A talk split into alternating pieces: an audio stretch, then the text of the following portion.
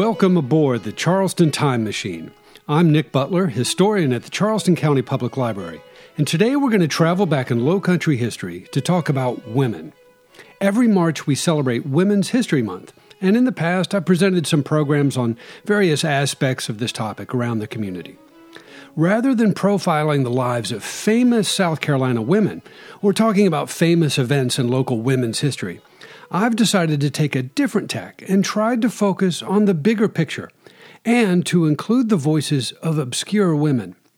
Whether she was rich, poor, enslaved, or free, whether she was of African, European, or Native American descent, the lives of all women in early South Carolina were bounded and constrained by a set of laws created by white men based on ancient laws brought over from England at the founding of the Carolina colony.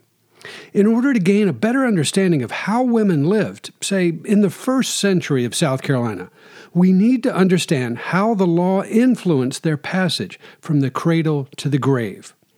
It's a big, complicated topic, and I've been struggling to find a good title for this work. My first title was simply Women's Rights in Early South Carolina, but in reality, it's more like The Lack of Women's Rights in Early South Carolina.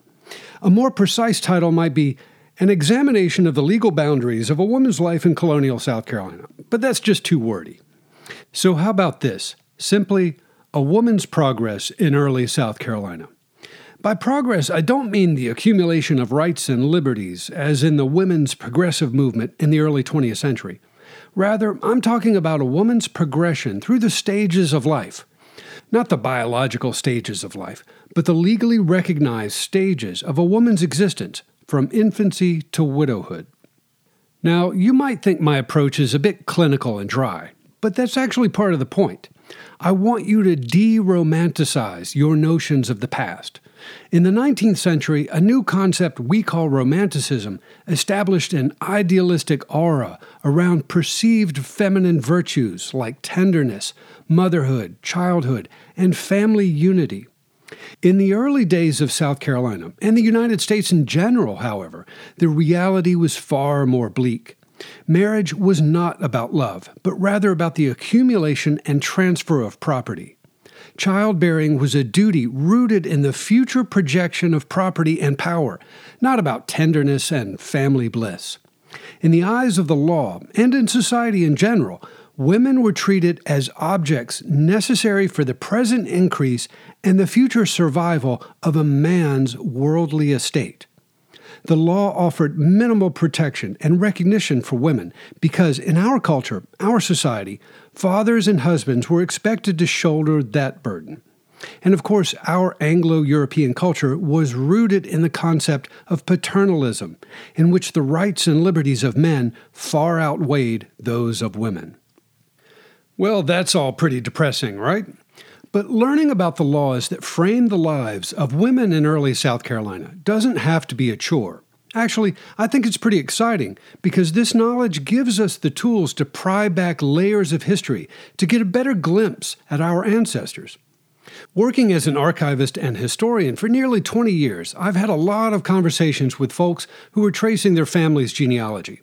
For the vast majority of us, the women in our respective family trees are pretty silent characters.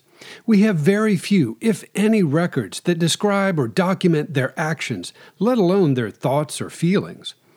They were born, they married, had children, and they passed away. Often they are simply names on a chart illustrating the progression of generations over time. Without a more robust paper trail, how is it possible to know more about their lives? Sadly, we may never be able to learn the small details of the lives of most of the women who lived in the distant past, but I've come up with a solution for helping us recapture or reimagine the general outline of their lives. By perusing the written laws of early South Carolina, we can gain an understanding of the social customs and legal framework that governed the lives of all women. The details varied according to one's status, of course, so the law was more accommodating to rich women and free women in general, while poor women and enslaved women enjoyed far less protection under the law. Regardless of these class or caste distinctions, however, there is a common legal outline for the lives of most women in early South Carolina. Let's call these legal stages infancy, spinsterhood, marriage, and widowhood. What about motherhood? Well, that's a great question, and here's my historically accurate but emotionally unsatisfactory answer. In early South Carolina, being a mother did not offer any special rights or protections in the eyes of the law. Children were a form of property, and husbands controlled the property of their wives. Women who bore children out of wedlock were guilty of the crime of bastardy. Yes, South Carolina passed a law against bastardy in 1703. And guilty women were subject to fines, public humiliation, and corporal punishment. In short, our culture and laws regarded childbearing as a normal duty, not a miracle of life worthy of celebration and protection. With that distressing fact behind us, let's move on to the earliest phase of a woman's life infancy. According to the law of early South Carolina, which was based on centuries of English legal traditions, infancy was a long phase of dependency from a child's birth to his or her 21st birthday. At age 21, the law recognized that a person had reached their majority and could make decisions for him or herself. The period of infancy was, therefore, a period of non age or minority, during which time they lacked the legal ability to do anything. This is still pretty much the reality for children today. They're totally dependent on adults for all the necessities of life. Just like today, infants could acquire property through gifts and legacies, but they couldn't manage such property until they had reached their majority. Control of an infant's person and property was legally vested in the child's father or legally appointed guardian. Notice that I didn't say mother. Women had so few rights in the eyes of our early laws that a mother had no legal standing over her own children. Today, we take it for granted that a mother is a child's natural primary guardian, but such was not the case in colonial times. For example, let's consider the case of Mary Haley. Mary was the young widow of Lieutenant Lachlan Shaw, who died in 1761 while fighting the Cherokee in western South Carolina. Lieutenant Shaw had neglected to make his will before going off to fight the Indians, and so the management of his modest estate was unclear. Mary had an infant son named Lachlan Shaw Jr., but the boy had no legally appointed guardian. Today we might think, what's the big deal? Surely Mary is the guardian of her own son. But that wasn't the way it worked in earlier times. The law considered the infant boy the natural heir to the late father's property, and it should be held in trust by a guardian until his 21st birthday. Women simply did not control property, so young Lachlan needed a proper guardian. In 1763, Mary wed Dr. John Haley, but even this step did not automatically empower Dr. Haley to act as the legal guardian of his own stepson. To achieve something that seems natural to us today, an extraordinary step was required. Shortly after her remarriage in 1763, Mary Haley petitioned Governor Thomas Boone asking to be appointed legal guardian of her own son and his property. The governor granted her request and created a document that reads like an apprenticeship contract. Mary was required to provide her son with meat, drink, washing, clothing, lodging, and some sort of education, and to guard his property until Lachlan reached his majority. Speaking of apprenticeships, let's make a brief diversion into education. Most young women in early South Carolina spent their childhood within a family household where they performed chores and learned skills like sewing and cooking that would be essential in adulthood. Girls generally received a very sparse education. Our social traditions dictated that women were destined to become wives and mothers, so book learning was generally considered a waste of expensive resources. Some young women did perform apprenticeships, however, living their teenage years in the household of another family where they worked in return for a modicum of education. I know of no data about the frequency of this practice in early South Carolina, but there are some records available in scattered sources. For example, I'll mention the indenture of Charlotte Phillips in the year 1708. As a young teenager, Charlotte was sent by her parents to live with another family, Renee and Charlotte Ravenel, as a servant until her 21st birthday. The document recording this arrangement survives among the records of the Secretary of the Province at our state archive in Columbia, and it's really an apprenticeship indenture, which is just a fancy name for a contract. In the document, the Ravenel family agrees to feed and to protect Charlotte as long as she behaves herself. In return, they'll teach Charlotte to sew, to pray, and to read, but not to write, because that's a separate skill in early America. That was the extent of young Charlotte's education, and that was not uncommon at all. Consider the following apprenticeship notice printed in the South Carolina Gazette, Charleston's first newspaper, in late April 1746. An anonymous writer was looking for a girl between the ages of 10 and 14 years of age to be taken in as an apprentice. In return for her work, the girl would be, quote, kept in a house and taught needlework, end quote. I guess that's better than living in a barn or in a kitchen house, right? Some girls did learn trade skills, however. Consider the case of Anne Anderson, a short, thick, red faced apprentice girl of 16 years who ran away from her master, a stay maker named Elizabeth Harvey, in the spring of 1767. According to a runaway notice printed in the local newspaper, young Anne was learning a money making skill from a local businesswoman, sewing stays, what we would call today a boned corset.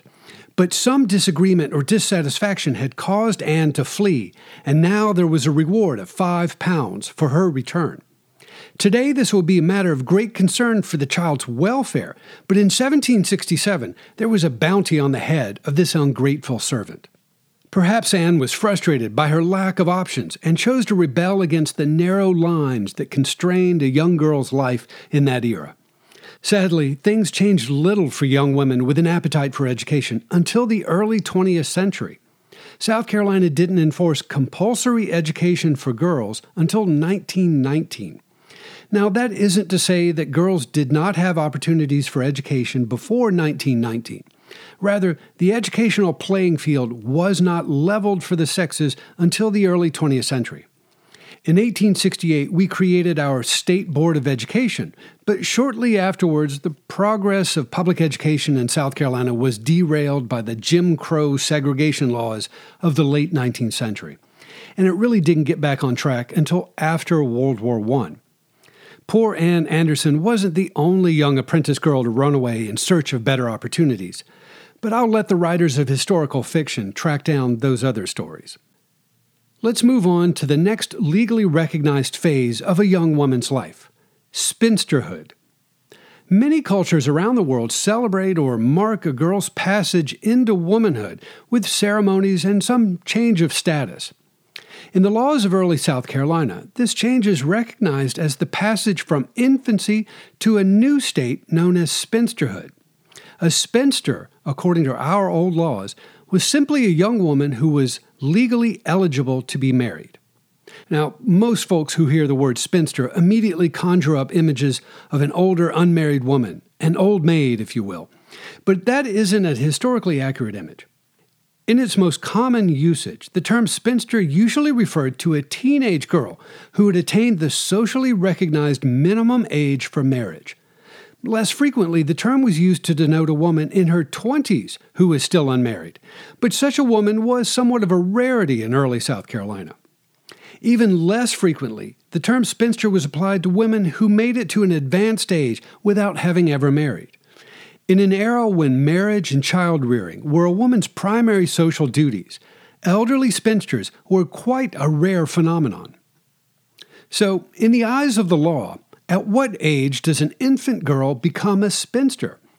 You won't find the answer to this question in the statute law of early South Carolina, but rather in the ancient traditions that came to us through the common law of England.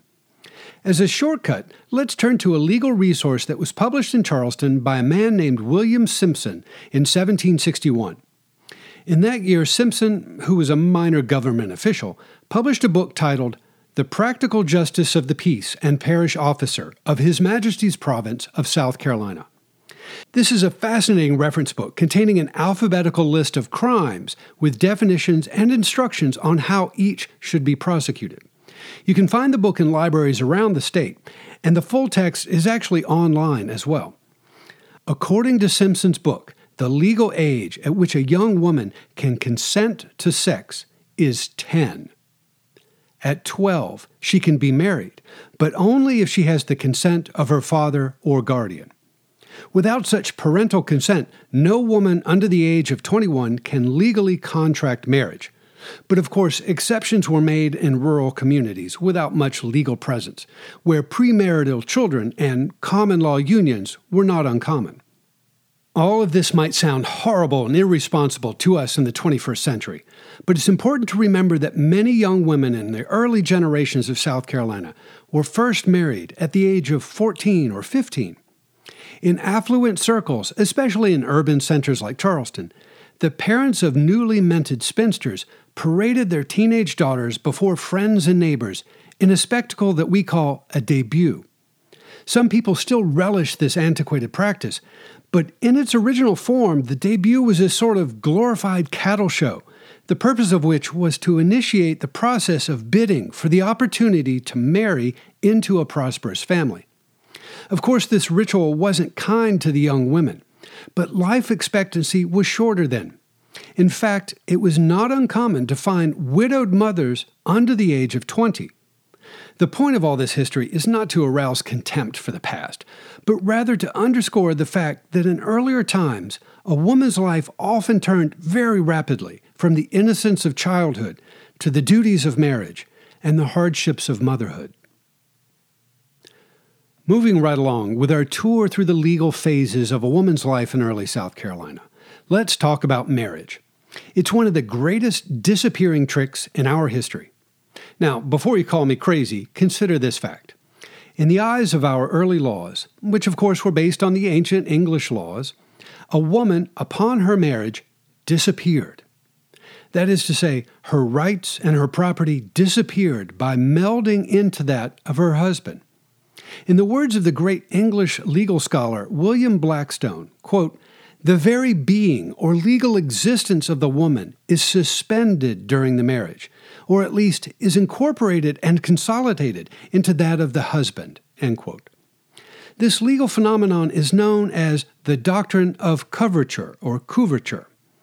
A married woman is, in the legal Latin of Old English, a feme covert, F E M E C O V E R T. The husband speaks for the wife and takes control of any property she might have brought to the marriage but he's also obliged to care for her and protect her and the offspring they produce. Whatever property or wealth she brought to the marriage is her dowry, and it immediately becomes his property. A married woman has a one third interest in all of her husband's property, and this interest is called her dower. If a husband wanted to sell a piece of real estate, therefore, his wife had to sign a separate document called a renunciation of dower, in which she acknowledged that she consented to the sale without coercion.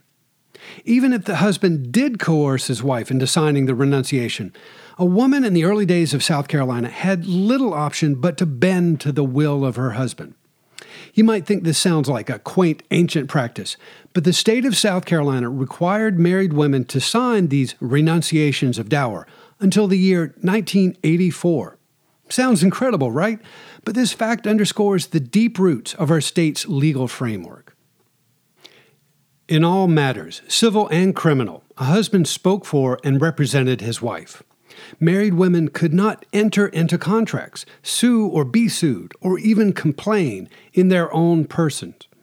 Furthermore, since a husband was answerable for a wife's misbehavior, the law empowered him to correct restrain, and chastise his wife within reasonable bounds, as William Blackstone observed. In the conclusion to chapter 15 of Blackstone's famous Commentaries on the Laws of England, the author even added the following patronizing comment on women's rights Quote, Even the disabilities which the wife lies under are for the most part intended for her protection and benefit. So great a favorite is the female sex of the laws of England. If the common law of Old England acknowledged the disappearance of a woman's legal existence in marriage, the equity law of England and of early South Carolina recognized a sort of loophole. a woman's property could be protected from her husband's potential ill management through a legal instrument called a marriage settlement, which was usually, but not always, created just prior to a marriage. This settlement is a tripartite agreement between a woman, her husband to be, and a neutral trustee who is usually a member of the woman's extended family. By placing a woman's property in the hands of a third party, her fortune or dower rights would be legally off limits from her husband's potential meddling or debts. Besides protecting a wife from her husband's potential for bad investments or bad behavior, the marriage settlement also allowed family property to pass legally from one generation to another through the matrilineal line. Furthermore, in case of her husband's death, the woman with a marriage settlement enjoyed legal powers over his estate that ordinary women could only dream of. In early South Carolina, just like today, these sorts of prenuptial marriage settlements were almost always created by and for rich folks. Nevertheless, you'll find hundreds of early marriage settlements among the records of the Secretary of State at our state archive in Columbia. They offer an interesting view into the premarital negotiations of a segment of the population of early South Carolina and could be very useful materials for creating a historical soap opera. I'll give you one quick example. In October of 1793, a 23 year old girl named Harriet Neyle, that's spelled N E Y L E, of Charleston, had agreed to marry a recently arrived French refugee named Jean Sollée. Harriet's family had arrived in Charleston about two generations earlier and had acquired a respectable amount of property and prestige. From her late father, Harriet had inherited a handsome amount of property. John Sollée was an unknown quantity, a native of Saint Domingue, that's now Haiti, who in late 1793 was about to begin construction of a French theater on the west side of Church Street downtown. Wary of the risks involved, Harriet's family drafted a marriage settlement that John Sollée grudgingly signed. In the document, which you'll find at the State Archive, Harriet's family offered Sollée a small cash settlement a dowry, in exchange for his promise to give up any claims to ownership of any of Harriet's property. In this case, Harriet's family was right to exercise caution. John Sollée's French theater was quite popular after it opened in 1794, but John Sollée himself proved to be a poor businessman, and money flowed through his fingers like running water. Suing John Solet for debts was a popular activity in the late 1790s. The couple had children, of course, and thanks to the marriage settlement, Harriet's property bypassed her husband and passed safely and intact to her children. The marriage settlement offered rich women a modicum of independence from their husbands, but women of more modest means had a legal avenue to greater mobility as well. A married woman, legally a femme couverte, could become a feme sole, F E M E S O L E. That is, a businesswoman independent of her husband's finances. Like the rest of our legal framework, this practice came to us from England, and it was fairly common in the urban society of colonial Charleston. To become a feme sole, a woman's husband first had to execute a contract, like a performance bond, with another man, pledging not to meddle in his wife's business affairs. Of course, a woman had to first convince her husband to allow her to engage in business. And, as you can imagine, conversations about this topic took place almost exclusively in working class households, where the wife's extra income might be greatly appreciated. For example, in the summer of 1768, Mrs. Mary Stevens convinced her husband to allow her to become a feme sole. The Stevens family had recently moved from England to Savannah to Charleston, and Mr. John Stevens was employed as a music teacher and organist at St. Michael's Church. John drafted a contract with his neighbor, a baker named James Wright, pledging to forfeit a sum of money if he interfered in his wife's business. John also acknowledged that Mary, quote, may have and exercise any business or trade as a sole and separate dealer in buying, selling, bartering, exchanging, and retailing all kinds of goods whatsoever in Charlestown or elsewhere, and in such other way or manner she may think fit. Two weeks later, in early July 1768, Mary Stevens announced her new venture in the South Carolina Gazette. She identified herself as a sole trader who had opened a boarding house at the corner of East Bay Street and Longitude Lane. A short while later, that boarding house expanded and became a fashionable coffee house. When John Stevens became deputy postmaster for the province of South Carolina, Mary's boarding house also became the town's post office. Following John's death in 1772, Mary was not a wealthy widow, but her valuable experience as a businesswoman endowed her with more stability and more independence than most married women in this country. I don't know about you, but I'm having a lot of fun talking about the lives of women in early South Carolina. Unfortunately, I'm out of time for this week's program, so I'm going to continue this topic later. Tune in next week when I'll talk about the scandalous concept of dissolving a marriage in the years before our state recognized divorce. We'll also consider the concept of widowhood and look back at how all of these legal parameters applied to enslaved women, free women of color, and even Native American women in the early days of South Carolina. And of course, I'll include some stories of real, obscure women to illustrate these important concepts. I hope you've enjoyed this journey into the past aboard the Charleston Time Machine. Kevin Crothers is the executive producer of this program for WYLA at the Charleston County Public Library. If you'd like to join me in person for a live presentation, check out the library's calendar of events at ccpl.org or visit my blog, charlestontimemachine.org. Thanks for listening. I'm Nick Butler, and I'll see you in the future.